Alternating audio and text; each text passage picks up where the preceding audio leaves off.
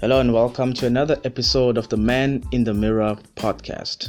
My name is Kingdom and I'm your reflection companion. And I'm with you. We do this every Tuesday and we just take a look at our lives. We take a look at our enterprises. We take a look at our relationships. And, and you just take one point at a time and just consider it. Many years ago, Ra- Russell Conwell wrote a very compelling story titled Acres of Diamonds and it talks about a farmer who wanted to find diamonds. And it so happened that on his farm he had diamonds, but he didn't know. So he sold his property to go search for diamonds in the African continent, and this is an African farmer. And the man who bought the farm obviously sought out counsel and found the diamonds and became rich. It is a common thing in our age. Um, people move jobs all the time people move to greener pastures. But the real question to consider is Is there an opportunity where you are? Because you could be looking across the window saying that if I had that opportunity, I would go for it. I'd get paid more, I'll live a better life.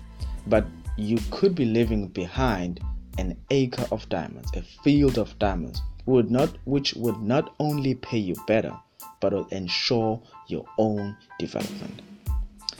In 2018, I was offered an opportunity to go work for a very big company, corporate. And it was about three times the salary, the income that I make at the moment. And I turned it down within 60 seconds. Reason being, I said I realized the value, development wise, of staying where I am and the potential of earning 10 times that salary, I could jump off four into corporate.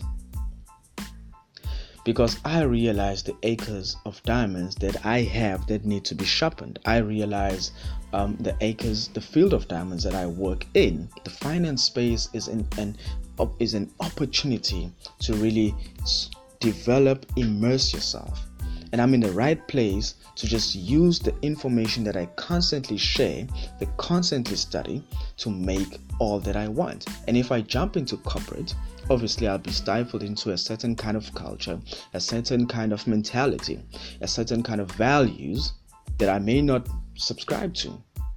And so I turned out making more money for my own development, for sharpening my own skills and abilities, for mining my own diamonds. And I'm asking you, can you find an acre of diamonds? You stand right in it. It's not something you've got to look elsewhere.